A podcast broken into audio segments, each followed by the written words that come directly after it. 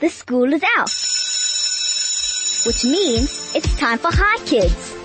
Good afternoon and welcome to the Hi Kids Show. My name is Renelle Silverstone and I am your host for today. This is Hi Kids, for kids, by kids. And thank you so much for tuning in to 101.9 Hi FM and listening to our Hi Kids Show.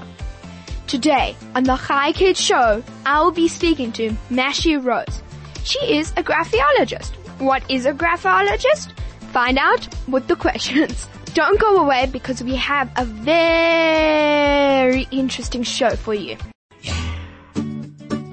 You're listening to Hi Kids on 101.9 Hi FM. This is Hi Kids, for kids, by kids. My name is Renelle Silverstone and I am your host for today. Good afternoon, Mashi. Good afternoon. It's so lovely to be here. Such a pleasure you're here. Thank you. So, let's begin. What is graphology? Graphology is the art or the science of um, extracting the personality from a person's handwriting. So if you get a page of handwriting, to be able to see if the person um, is friendly, outgoing, has integrity, is a team player, all that kind of thing. Hmm. Wow. Yeah. Also what career they might like to follow, you know, if they're um, a deductive kind of thinker or they're analytical or they enjoy art, that sort of thing. Lots and lots to tell you. so would you like to explain to us what is deductive and analytical? Okay. Can't speak now. okay. I hear you. Um, a deductive thinker is somebody who easily comes up with new and innovative ideas.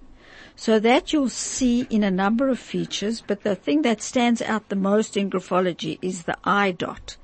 When a person makes a, the letter I, and then you do a dot, like you're writing the word ink, then you'd make an I, and then an N and a K. So when you do the I and you're going to do a dot, you lift your pen and put the dot there, and then you don't lift your pen again, you go straight from the dot into the N. It runs from the one letter into the other. That is a new thinker, someone who can come up with new and innovative ideas. And especially if it's not a very connective sort of writing. You know, if a person is connecting absolutely everything, they're probably very talkative and then they wouldn't be in this category because then it's something else. That's the thing with graphology. You've got to find a few cluster forms together and then you know you're on the right track. Because one thing can mean two, can mean a few different things. Hmm, wow. So what happens if someone draws an I, but the dot is a circle? Oh, that's a good one. Yeah, usually that's um, for people who are say under 18 years old and th- that would indicate that's age related. And also it would indicate that the person might be artistically inclined that they like to do things differently or could be like you know um, an attention seeking type of instrument. Wow. So there are many variations. Very interesting. Mm. Mm. well how do you read the handwriting? What I need is um, a page of writing on unlined paper, you know, like computer paper.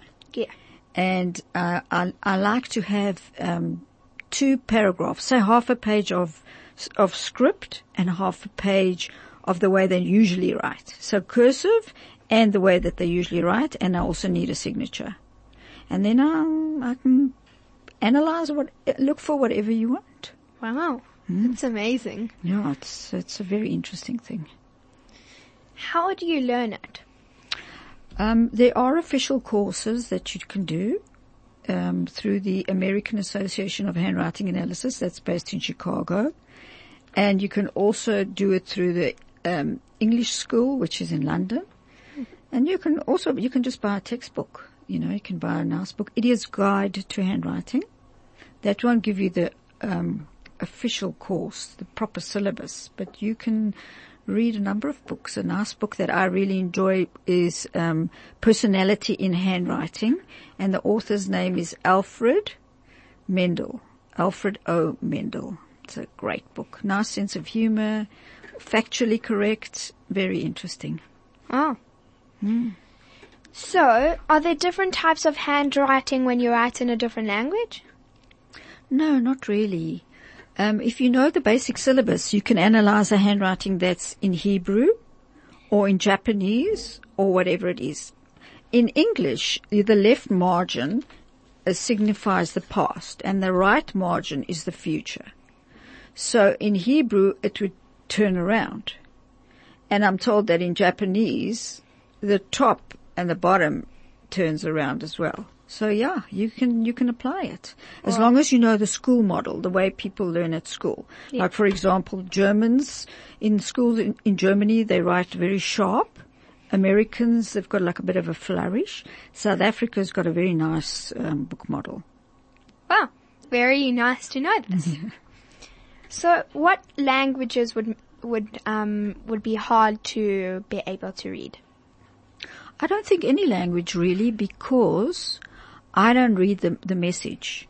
I actually looked at a handwriting today and the person wrote such a beautiful little message, but I hadn't read it because I was so busy looking at the spacing and the size of the letters and the letter formations and the structure of the letter that um, when she said read the message, it was just such a beautiful message. So I don't look at the psychology of it. I just look at the actual letter formations. Wow. So, what can your handwriting say about you? About me personally. Yeah. Hmm, that would be telling, hey? well, um, I suppose I'm, I'm pretty average. I like to aspire to good things. I like to um, lead a good life, a clean life. Um, I think of myself as being honest and fair, and you know, strive for stuff like that. Wow. Yeah, it's actually a good thing to bring out a person's confidence, because when you see it in black and white, you know that's the way it is, and it's obviously there. But it's also good for growth areas to find like an area where a person is perhaps not as good as they want to be, and then they can improve in that area. Because the way that you write is the way that you think. That's why I can analyze what you're writing and how you think. But if you change your writing, then you'll change the way that you think. So over a period of time, you can change issues that are in your writing that you don't like, or in your personality that you're not happy with, or things you haven't come to terms with. Like for example, if a person leaves a big margin open on the left, that would indicate that they maybe had issues in the past that they didn't like. You know, behavior of somebody that wasn't good for them or things that they went through that were hard for them and they haven't accepted it. So when they write, they put the pen down far from the left margin. They leave that space. You know what I mean? Yeah. So if they put the pen down closer to the red line where they should start and they keep doing that continuously for a period of say three months, then those issues also won't be so uh, predominant in their mind. They'll feel, you know, that happened to me and that was lousy and I really took the short straw, but now it's over and I've survived and I'm, I'm through it and we, we keep going. We bounce back. Hmm, wow. Yeah, we bounce back. So resilient. Resilience, baby. So, what happens if a person can't figure out their handwriting? You mean they've got a few different types Yeah. of writings? Yeah. Well, you know, that's an interesting question. Eh? A lot of people write um, one way so it can be legible and then maybe another way for their lists at home and something like that. But overall, it's usually the same. The spaces between the words and their placing and, yeah, there might be like a slight variation in slant. Slant is a mood thing. So if you write, if your writing is slanted to the right, that means a person is generally outgoing, friendly, talks to strangers easily, a good salesperson or something like that. If it's upright, 90 degrees, then um, you're dealing with an independent person who's self-reliant and isn't in a position of need. And then if it's a left slant, depending also how far it goes to the left, Left slant is somebody who might, you know, it doesn't mean it's all of these features, it's some of them, and then you, it's collaborated by other things that you look for. But overall, generally, a left slant is somebody who, um, is very much more comfortable with the people that they already know well. And sometimes they need time to warm up to strangers or sometimes they, um, can be rebellious. If it's a very, very low slant, it's like under 45 degrees. So then that's, that's already an issue. There's, there's a problem. We've got to look into it. Wow. Oedipus complex. So, what type of science is graphology? Um, what do you mean in terms of psychology? Well, uh, let me say like this: you you can study it at university in Europe, in Switzerland, and in Italy. It's part of the psychology department, and um, it's used it's used in Israel for for people coming into the defense force, into uh, girls to, in particular, because they're not happy with the position that they're in. So the um, the Israeli army uses it for girls for their placement. You know, one wants to work in an office, one likes to have a gun, one likes to work on a hilltop. So you put the girl who wants a gun in the office. She says, oh, I don't come to the army to work in an office. I can work in an office in my father's office. Yeah. And then another one says, you know, oh, I don't want to come to the army to work with a gun for goodness sake. What do you think of me? So it helps to place and to find the nature. Wow. Yeah, it's interesting. Yeah. so, can you read drawings? Well, a tree drawing, yes, I can do tree drawings and that's very good with children, you know, who can't write or who don't want to write. You look at the size and the, p- the placement on the page and different features of the tree, yeah. Hmm, wow. Are there rules to it? No, not too many. There aren't too many. It's like, um, you know, a representation Yeah. and then you just analyze that. Wow. So, did you have to study to read handwriting or can you just learn by yourself? You've got some interesting questions for me, hey? Trying to come to your house. Yeah, I actually did it for a long time. I studied for a long time and then I did exams. Um, my husband always encouraged me to, to study more and more because he said, you know, you really like it, do some more. And then he said, do your exam and do your next exam. And then someone used to bring handwriting to my house.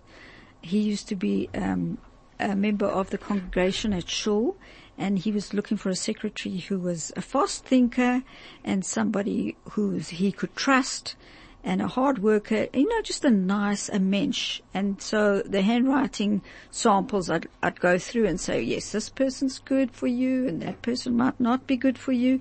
And this person's mind will work well with yours. And that's how it started. And then it just carried on snowballing down the hill.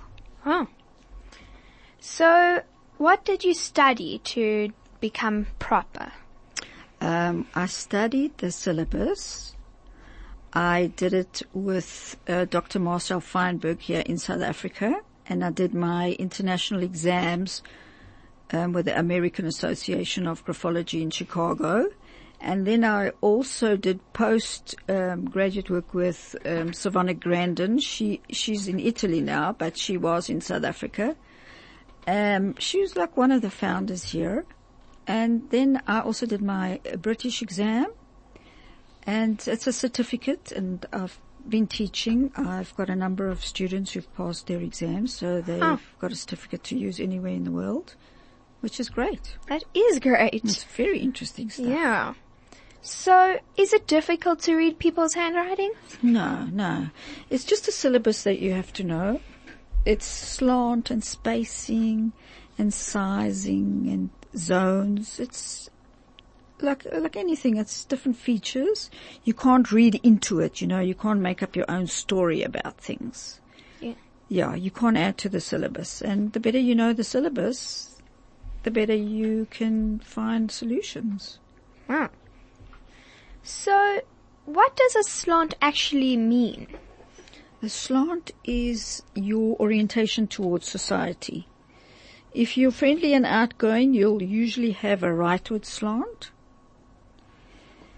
If you're independent and you don't care, you have an upward slant or even a left slant is the opposite of a right slant. You, what you don't want is a mixed slant in your writing. You don't want to have a, a word leaning to the left and a word leaning to the right and you don't want a middle straight up. You don't want a mixture. Has it happened to you? Yes, I've seen a lot of that. Oh. So is it difficult? No, not at all. Not at all. It's like a mindset, you know, you have to uh, become aware of what you do. Like for example, um, if you could keep your, your slants to the, slightly to the right, I'd say that's the best way to write. It facilitates fast movement and it's a positive writing and then also not to let your lines tangle with each other, to leave good spacing in between. That is a tip I could give you. Wow. Because, you know, children today, they, they don't need to be lectured or criticized for their shortcomings because in today's generation, we are our own biggest critics. So instead, I think what parents can do is that they can bring the strengths and the potential of their children out by giving them compliments, by building them, and by working with them. Wow. You're listening to Hi Kids on 101.9 Hi FM. This is Hi Kids, for kids, by kids. My name is Renelle Silverstone and I am your host for today. Let's carry on with the questions. What three zones is handwriting made of? You ask me such interesting questions. This is really a great interview. Thank Ariel. you. It's made of the upper zone and the middle zone and the lower zone. So if you think of a word like flag, the way the F goes up and the L goes up, that top area, that's the upper zone. And the middle area where the tummy of the A is or the tummy of the G, that's the middle zone. And the lower area, the lower zone is the bottom of the F and the tummy, uh, the, the lowest part of the G. You know Oh, that wow. loop? Yeah. Those are the three zones. Would you look at that? We got two questions. Our first question is, can you please ask Mashi if she can please leave her details for people to contact her? Of course we can. Um, my number is 083 234 9893. That was 083 234 9893. 93. 083 234 9893. Okay. And also, the other question is, please ask Mrs. Mashi if she can see diseases and send them to be treated. Whoa. That's, um, that's medical graphology. I think there is such a section, but, um, I think it's quite, quite difficult to do, but I think there are people who can do it. Oh. Like, um, for example, I know uh, a rabbi in America, Manis Friedman. He's able to. He's also a graphologist, and it assists him very much with his um, with the work that he does. And um, I know that he can see um, when ladies are um, feeling very uh, depressed, or let me say, people feeling very depressed. Wow. So, that is very interesting. And how can you actually tell where, what does small handwriting mean and what does large handwriting mean? Okay, that's a nice question. Small handwriting is usually, um, like I mentioned before, there can be different answers to the same thing. You just have to verify what it is. So a small handwriting could be a person who's very clever, could be a person who's int- has an intellectual mentality, could be somebody who's extremely modest, could be somebody who's got a low self-worth, feelings of low self-esteem. A large handwriting could be somebody who's famous and they're easily recognized in a crowd, so they become used to that fame. or it could be somebody um, who's very boastful. You know, there are different features, and it would it would be impolite for me to say it's this or it's that because, as I mentioned before, you've got to find features that will back you up. It's like clusters. Well, That's why it takes so long. Sorry, sorry. Ronelle. Don't worry. Sorry, Ronelle. What That's takes- why it takes to analyze handwriting takes long, and also it's, it's very accurate because by the time you reach a solution, you you have found this thing a number of times. wow, very interesting. What does Hmm. poor handwriting mean? Poor handwriting. Yeah. I don't really know. I don't think there is such a thing as poor handwriting. Like eh? it's shaky and all of that. Okay, so shaky is usually um, somebody who might be old and they can't control the pen well, or they um, on medication and it affects their their small motor coordination. But I think in graphology there's, there isn't really a, a poor writing. There's a good writing, but not a poor writing. Wow. So, does the spacing of the sentence matter? And not Um, the words, the sentence. Where you put it on the page. Yeah. Like how you. Yeah, but um, one sentence is not enough really to analyze. If you've got a few sentences, you can definitely um, start analyzing and finding features there, because now you you've got something that's um, related to this one line. You know, where's the second line? Where's the third line? Yeah. something like that. Oh. So, what does pressure do mean when you're writing? You've got you such interesting questions for me. There are a number of different ways to put pressure. Pressure is how hard you press on the stroke on your pen when you when you write. Like for example, um, in the olden days when they used to use a feather, um, they took a quill and they slit it at the top, and then they put it into the ink, and they transfer that ink onto the page. So that's why pages were always so messy and full of blobs of ink. But if you um, if you see a sample of Napoleon's handwriting, for example, he pressed extremely hard, and then that slit in the quill would separate more, and the ink would come gushing out.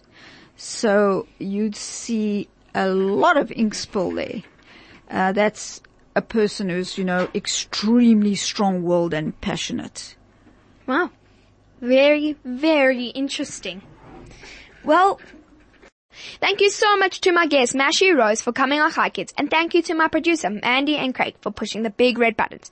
Join us on Monday for another Hi Kids show, only on 101.9 Hi FM. Goodbye and Shabbat Shalom, kids. Have a super duper week.